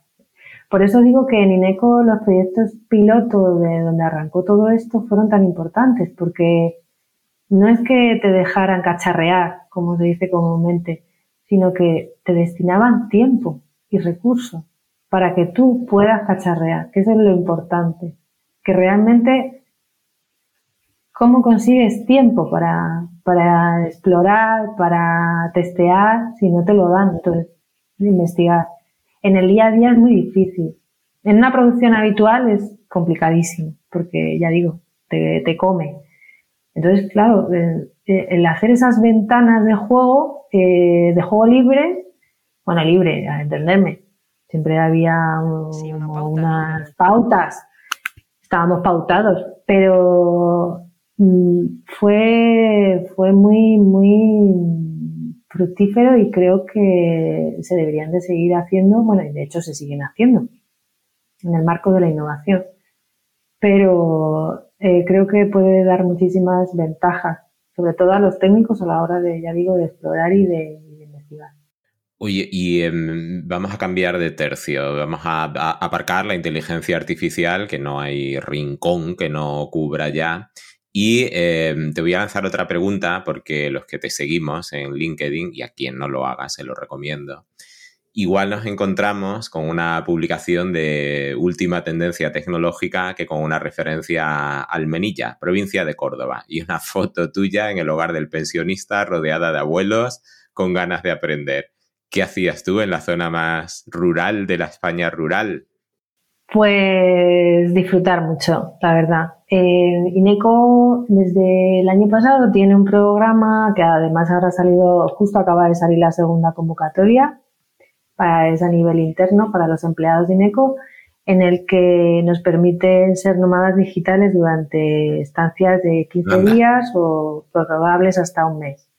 Entonces, eh, es un voluntariado en el que aproximadamente el 20% de nuestra jornada lo, destinamos a eh, esta labor social de ayudar en la digitalización en zonas rurales, de la España rural.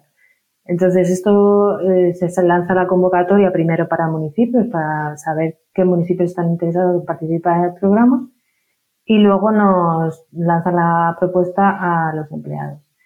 Yo he trabajado con ellos porque les he ayudado con la web interna en la que bueno, se va recogiendo estas convocatorias y luego también el día a día de los nómadas en sus respectivos lugares de residencia.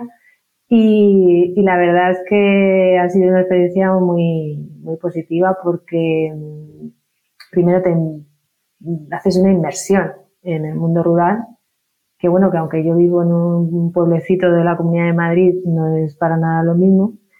Y, y la verdad es que haces cosas que habitualmente no haces. Entonces, pues bueno, y sobre todo yo lo recomiendo, el que lo, ya no a nuestros empleados, a los compañeros que nos van a oír en un momento dado, sino a otras empresas que se puedan animar a hacer programas de este estilo, eh, es la satisfacción que te genera como voluntario el ayudar a personas mayores que no tienen medios para que, o personas cercas que, le, que les puedan ayudar a cada momento.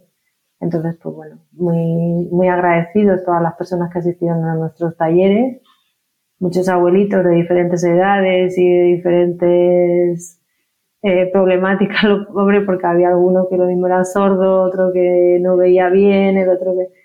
Y aún así fueron a los talleres para conocernos y para que les ayudáramos.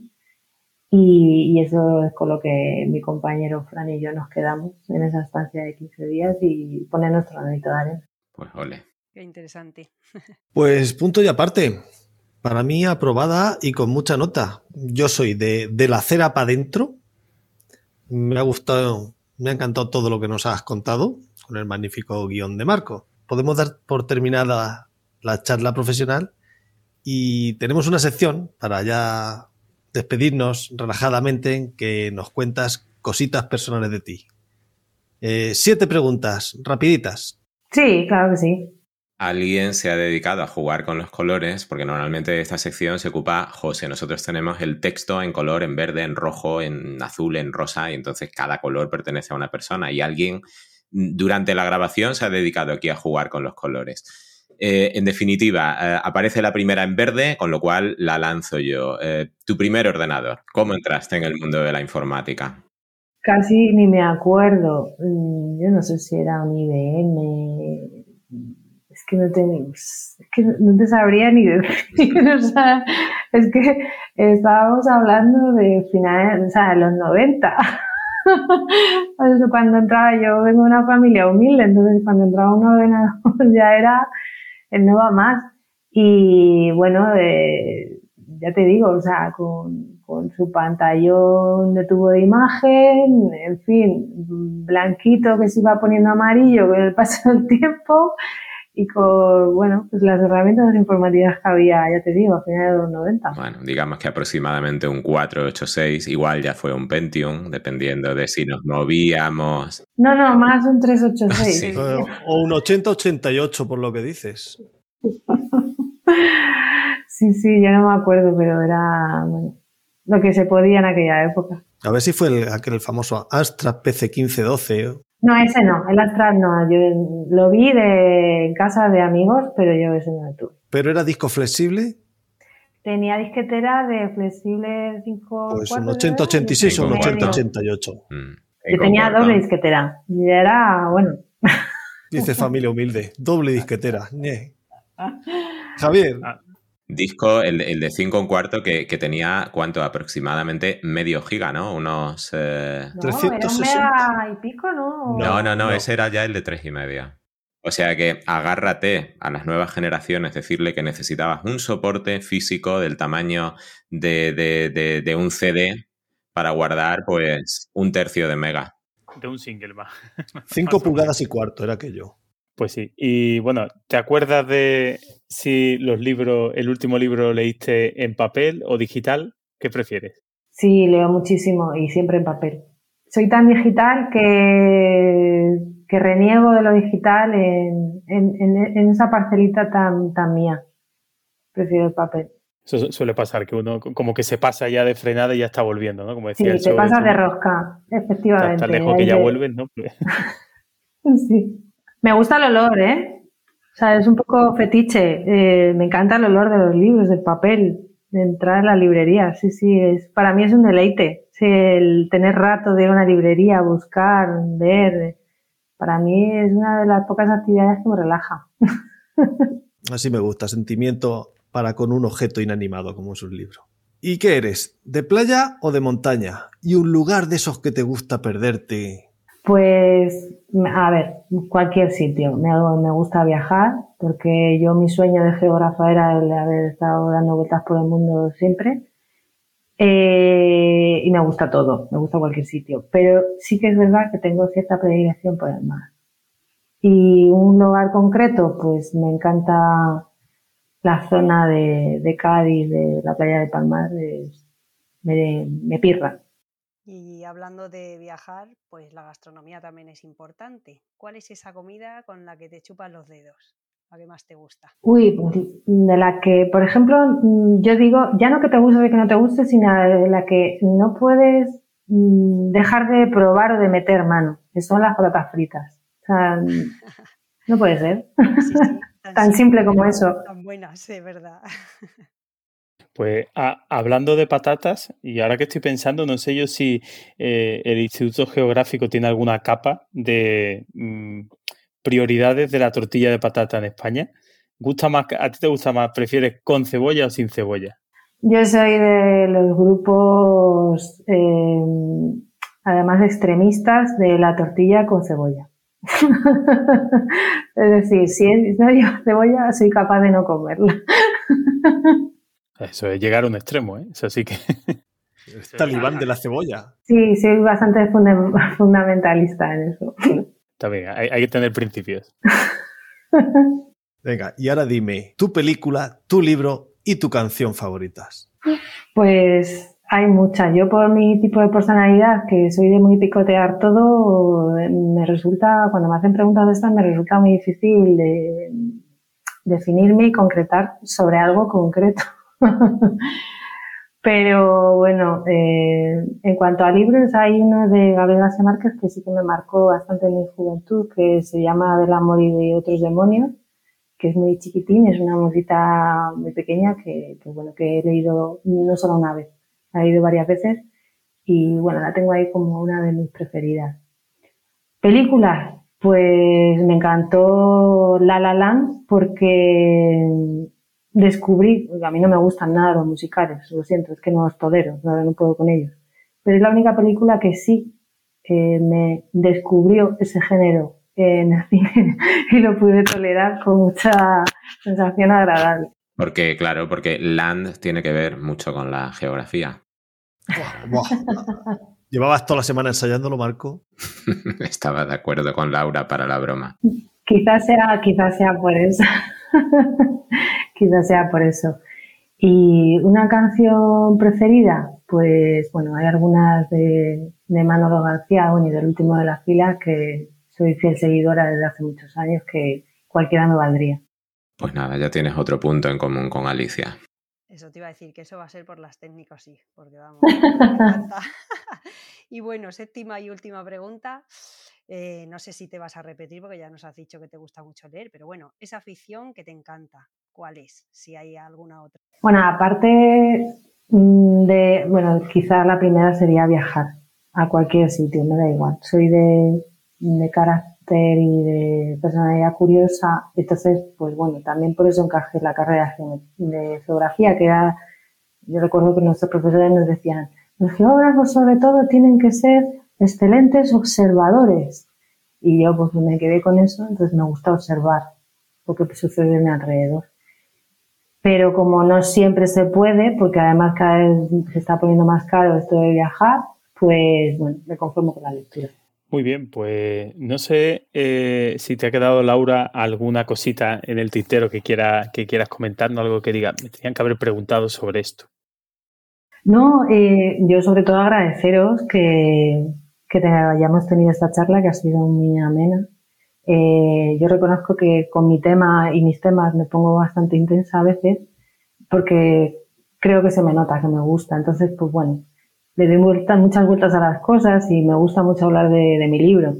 Eh, y sobre todo eso, agradeceros la oportunidad y este ratito que, que, bueno, que espero que os haya servido en algo, aunque solamente haya sido para pasar un rato agradable.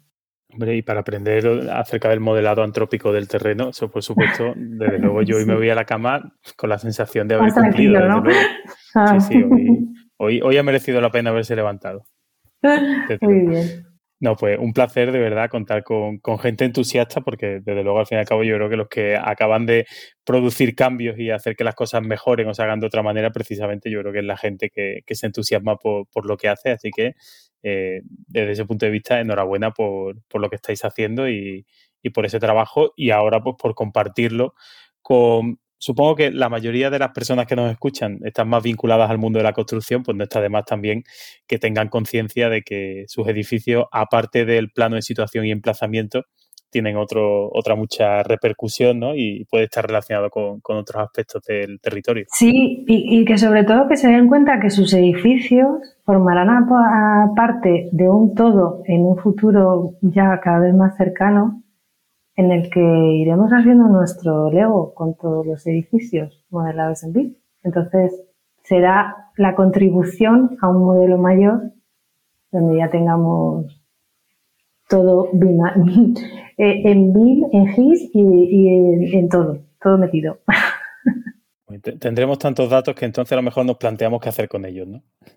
Mientras vamos a ir generándolo. Sería oportuno ir ya comenzando a hacerse esas preguntas. Desde luego. Pues no sé, eh, Marco, ¿quieres añadir alguna cosita más? No, agradecerle a Laura no solo la gentileza de venir hoy a acompañarnos, sino también agradecerle su labor de difusión. Ha sido muy fácil preparar este episodio porque, aunque nos pilla fuera de nuestra zona de confort, eh, porque echar un vistazo a, sus publicaciones en LinkedIn hacen que surjan preguntas y curiosidades y muchas de ellas, por supuesto, se satisfacen ahí en, las publicaciones y, em, y que da gusto leerte, Laura. Además recuerdo una cosa que em, decía, dice María Benítez Balseiro, a la que mandamos otro abrazo, que em, las mujeres que lo valéis tenéis que haceros visibles, porque contribuye todo eso también, también a reducir la brecha de género. Así que nada, muchas gracias por todo. Y mm, hablando de mujeres que lo valen, pues también agradecer a Alicia su participación en el episodio de hoy, que le he tenido que hacer muchas preguntas para no meter la pata. Y em, como no ha ido sin tres, y no lo hemos dicho al principio, también a Aida Machado y a Integesa Soluciones por su apoyo a este programa. Nada, mujeres al poder. Muchas gracias a todos. Pues yo desde luego mm, quiero agradecer también que me invitaseis cuando me dijisteis la invitada que iba a ser hoy y de qué temas iba a hablar. Pues yo un poco como, como Laura, yo siempre encantada de hablar de SIG y de todo esto y de la cartografía y además del encuentro de los dos mundos, del SIG y el BIM, porque desde el principio cuando yo empecé a meterme en el mundillo BIM también, de la mano de Marco, vi que eran cosas bastante similares, que se daban la mano, que cualquier edificación, infraestructura, lo que sea, siempre va a tener que estar medida en un contexto geográfico. Y bueno, pues, pues todo lo que tú siempre has comentado y cuando ya te digo, te he leído, Laura, o he visto alguna em, ponencia tuya o tal, me gusta mucho cómo, cómo hablas de, de, estos temas y cómo haces fácil entenderlo y haces fácil el comprender que de verdad son mundos complementarios y, es mucho más sencillo para cualquiera no solo entender los proyectos, sino trabajar en ellos.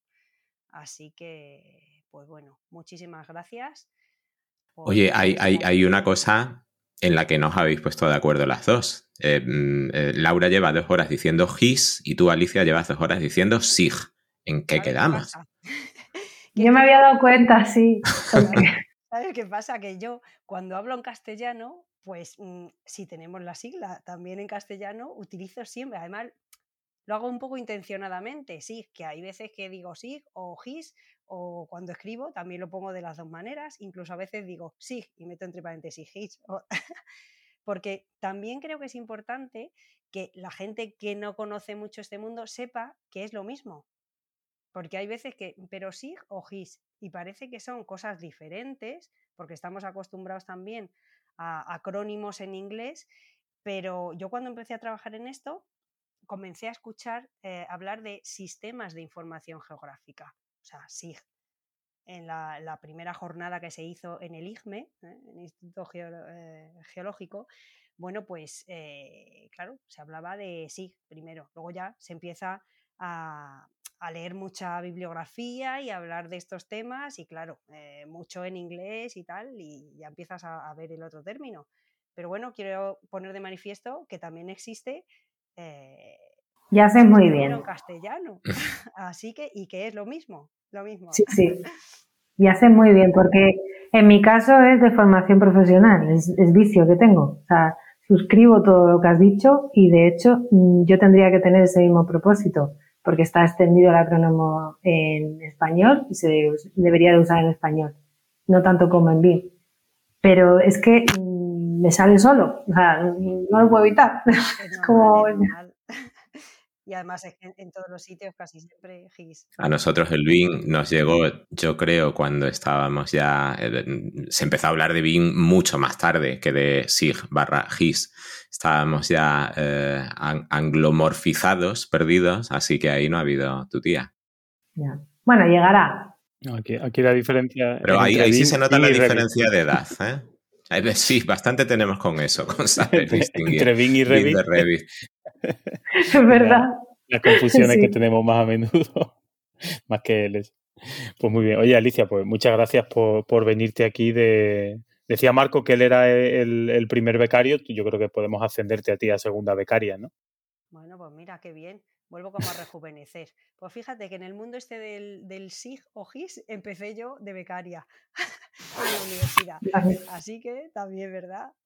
Porque yo cuando estudié, mm, eh, propiamente no había ninguna asignatura ni nada, pero tuve la fortuna de tener unos profesores que em, empezaban a trabajar en este mundillo y entonces hicieron una, eh, un curso de estos de verano en la Universidad de Salamanca y me animaron eh, después de verme en las jornadas esas del IFME, que, digo, ah, pues si estás interesada en esto, hacemos este curso. Y entonces lo hice con ellos y, hasta hoy. Mm, me encantó también todo esto. Y... Engancha. Sí. ¿No te vas a animar a sacar SIG Podcast? SIG Podcast, no sé. Es que eso ya es demasiado para mí. Yo colaboro de vez en cuando aquí de becaria y ya está. tendrás que, tendrás que animarte a traernos, a, traernos más, más ponentes. Pues sí, miraremos a ver. A ver, a ver si va a haber que hacerte un, huequito cada X programas, ¿eh? Anótatelo, yo, yo te tiro ahí el guante, a ver, a ver si lo recoge. Muy bien, muy bien. y José, ¿alguna cosita tú quieras añadir? Poquito. ¿Te has enterado de algo? Sí, sí, hombre. El antropomórfico. ya me puedo acostar, que es una palabra nueva. No, pero fuera de eso, Alicia como becaria estupenda, mientras siga cobrando lo mismo que Marco. Además comparten gastos, está muy bien porque comparten gastos. Eso bueno. Eso sí. Y sí me gustaría recordar que en el capítulo que participó Alicia, yo acuñé y la bauticé con el término bingisóloga, que sigue siendo mi bingisóloga favorita. Pues Laura, hoy aquí yo te otorgo el diploma de bingisógrafa. Y el que quiera saber la diferencia entre geóloga y geógrafa, que lo busque, que yo he preguntado antes de grabar y he liado una que alguien va a dejar de hablarme. Bueno, deciros que nosotros, en, yo siempre dentro de INECO, ya va para casi 13 años, yo soy gisera. Si aquí palabras vamos a aprender hoy un montón. y si no, no las inventamos. Están los cadistas y los giseros. Esa es buena. También.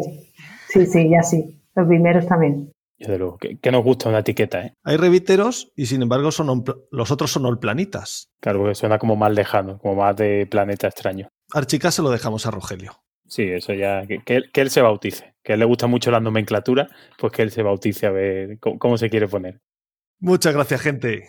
Muy bien, pues hasta aquí este 52 segundo episodio de BIM Podcast. Si quieres proponer algún tema, sugerir invitado, buscar a alguien que sepa también un poquito de GIS si quiera venir a contarnos algo, o si eres tú el que sabe y te animas a venir, pues perfecto, tienes las puertas abiertas en bimpodcast.com, puedes seguirnos en redes sociales o escribirnos un correo a info.bimpodcast.com encontrarás todos los enlaces que hemos sido capaces de, encontrar y se han ido mencionando a lo largo del episodio en las notas que acompañan al programa y puedes suscribirte al podcast a través de las principales plataformas de podcast o seguir las instrucciones que aparecen en la web bimpodcast.com barra suscripción.